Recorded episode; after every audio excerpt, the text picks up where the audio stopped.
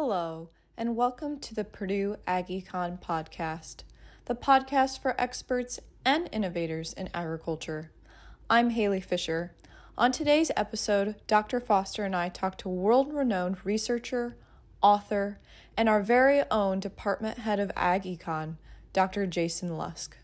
We will be discussing the hot and prevalent question What will my Thanksgiving feast cost this year? Stay tuned.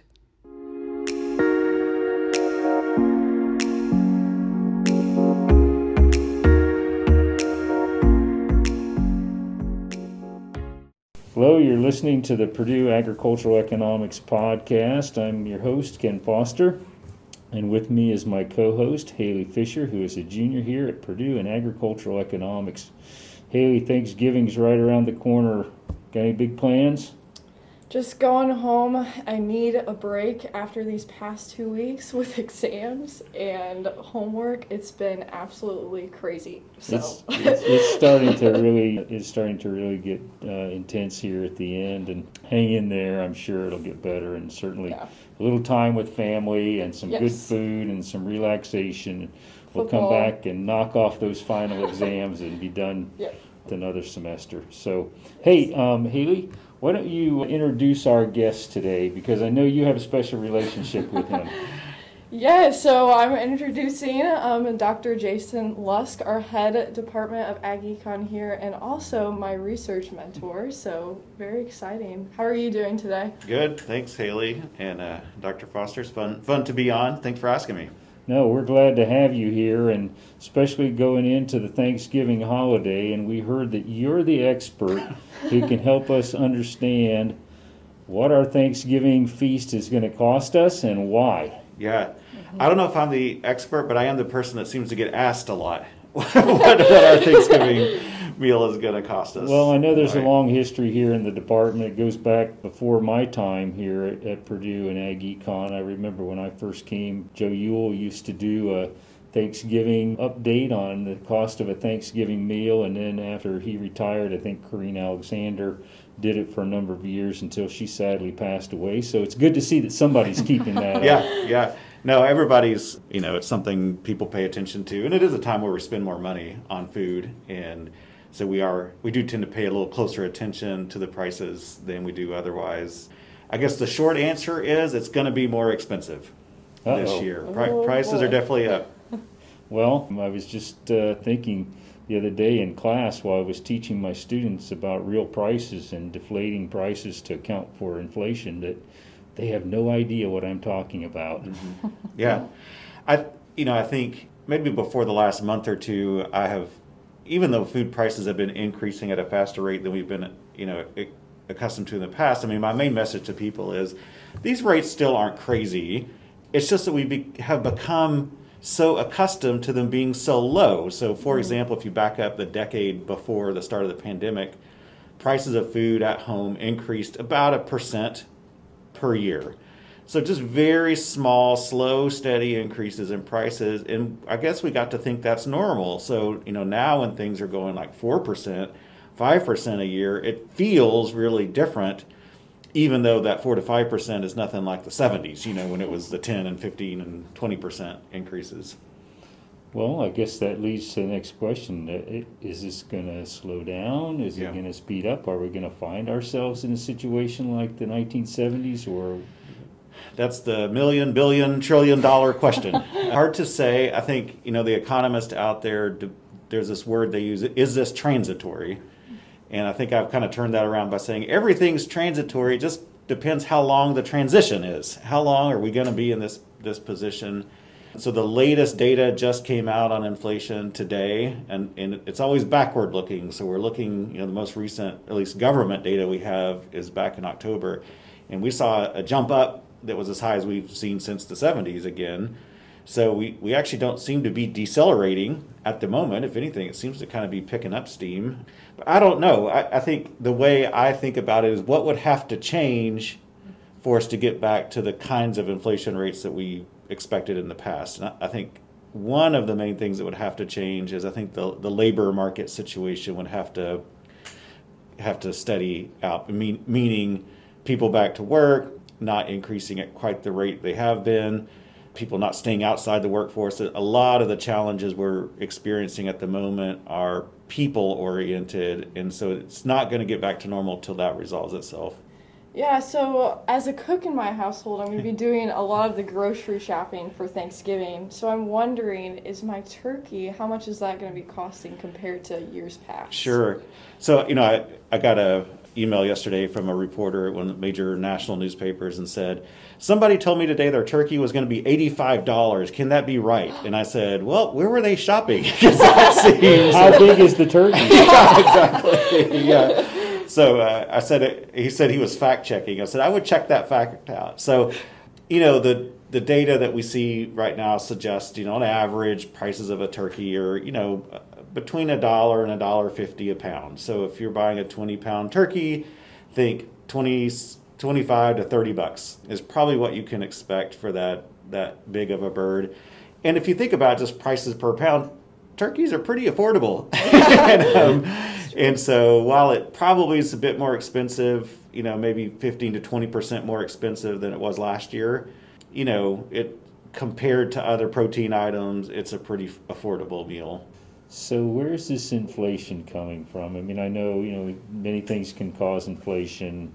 We've been worried about inflation really probably since the Great Recession and mm-hmm. the money supply policy kind of shifted to be a little bit looser. Yeah. But we haven't seen it until yeah. recently.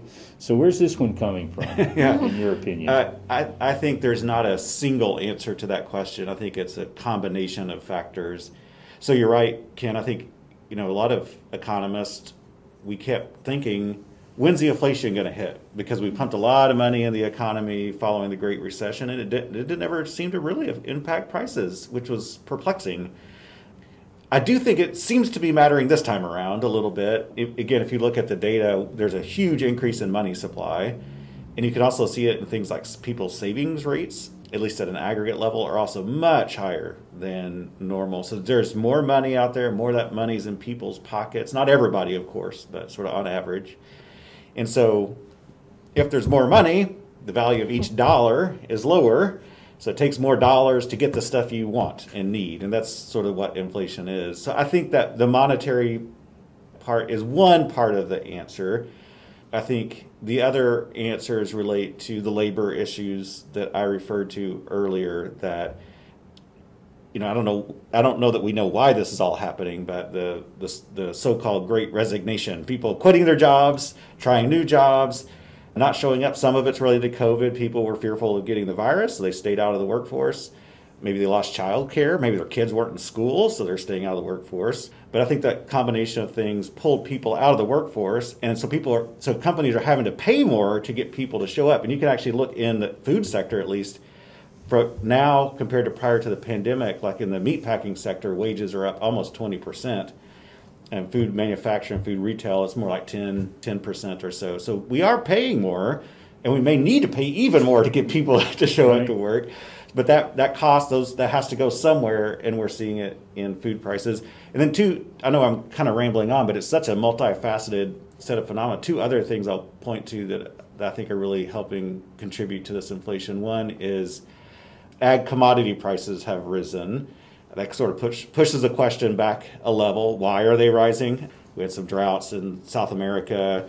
China was buying a lot, which is really the other factor. A lot, really strong demand internationally.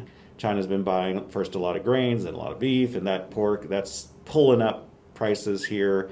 And there's probably a lot of other things. People kind of point to supply chain disruptions, but something's got to cause those on the back end. And one of the things that could be going on right now is all that money I talked about, people just want stuff. and so we see all those ships backed up on the ports in the news articles, and we think it's yeah, it's partly people related. They can't unload them. The other part is there's just a lot. We're just importing a lot of stuff right now. We're just mm-hmm. wanting a lot of things because we have this money and whatever else. And so that's one of the reasons stuff is getting backed up. Is yeah, it's people related. It's supply chain logistics, but it's just we're just moving a lot more volume than normal. Yeah, just nobody was really ready for this springboard. Uh, pent up demand for yeah. stuff after we all came out of our COVID mm-hmm. hibernation. exactly. Yeah, Everybody's like, we want to go on vacation. yeah, I want to get that. Sure. Yeah, exactly yeah. And, right. And it's and it's and it's different sorts of things. You know, we saw shortages and supply chain issues during COVID. You know, you get try to bicycle or some exercise equipment.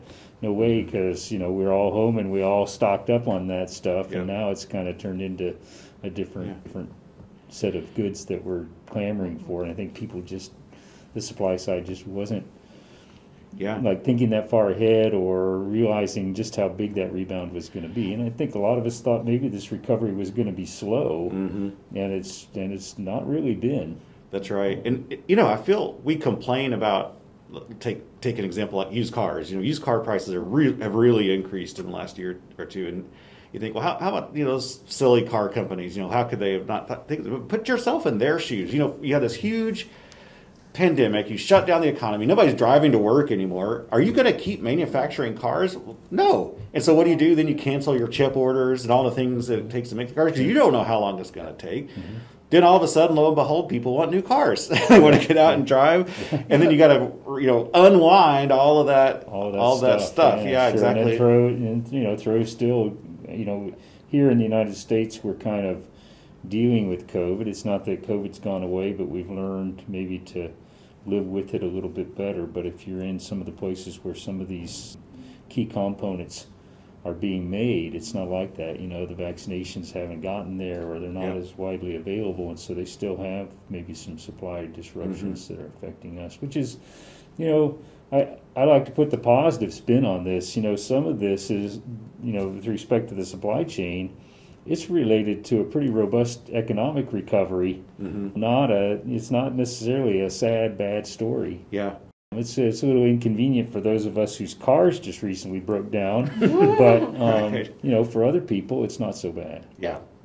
So you talked about turkey. I would love to hear more about just the prices of food in general. So how what are we seeing the trends over time? You touched a little bit about it. Sure, I'll answer that. But I should have asked you earlier when you said you cook in your house. What what are you going to cook for Thanksgiving? Maybe then I can Yeah, give you there you better better answers about those prices. What's your specialty? Well, my specialty is bread, so I do the rolls Wow. and that type of section. So that's I'm a baker, so I kind of like the that side of things. So I need to I need to have you at our house. That sounds, that sounds really good.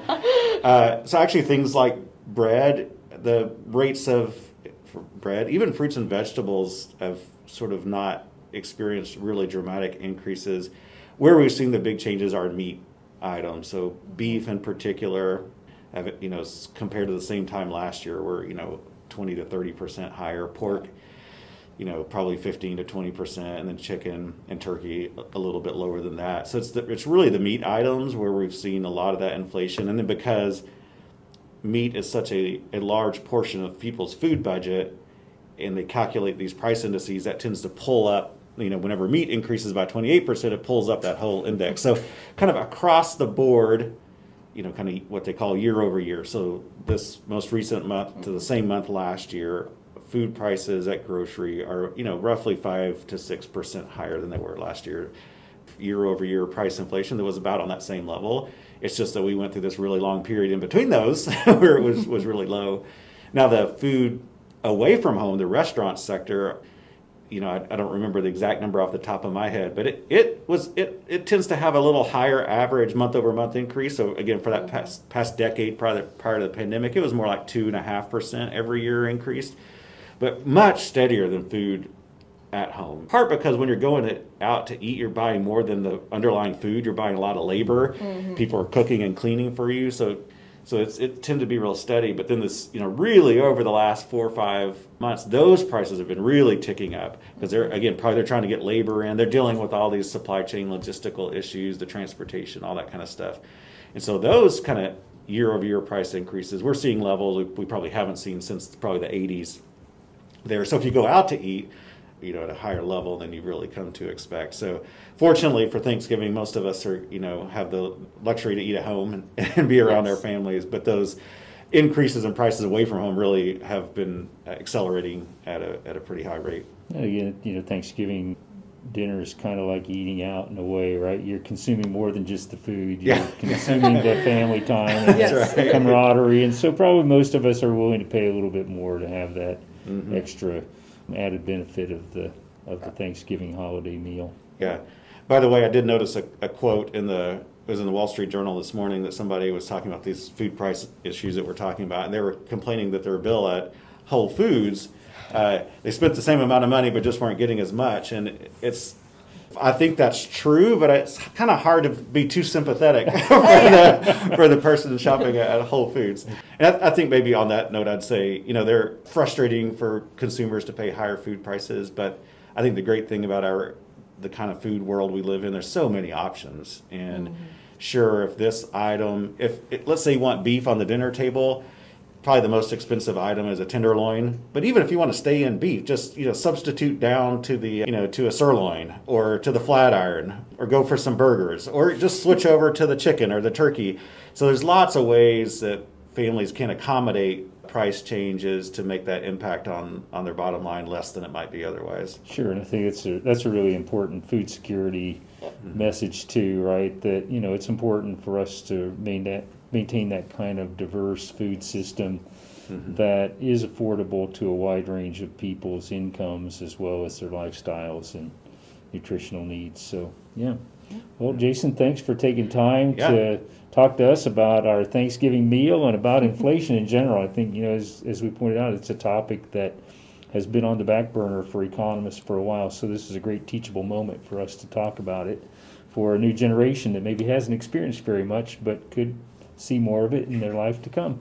That's fun. Yeah, and I enjoyed being here. I even learned something new about Haley. She has a lot of talents, but now I know she's also a baker. So oh, yeah, we're gonna have to put yeah, our orders in ahead of time. yeah, this is great. Maybe I'll surprise you with some donuts someday. All right, yeah, that sounds really good. All right, you've been listening to the Purdue Agricultural Economics podcast. You can visit the department at www.agecon.purdue.edu. You can like us on Facebook and follow us on Twitter. Have a great day and a wonderful Thanksgiving.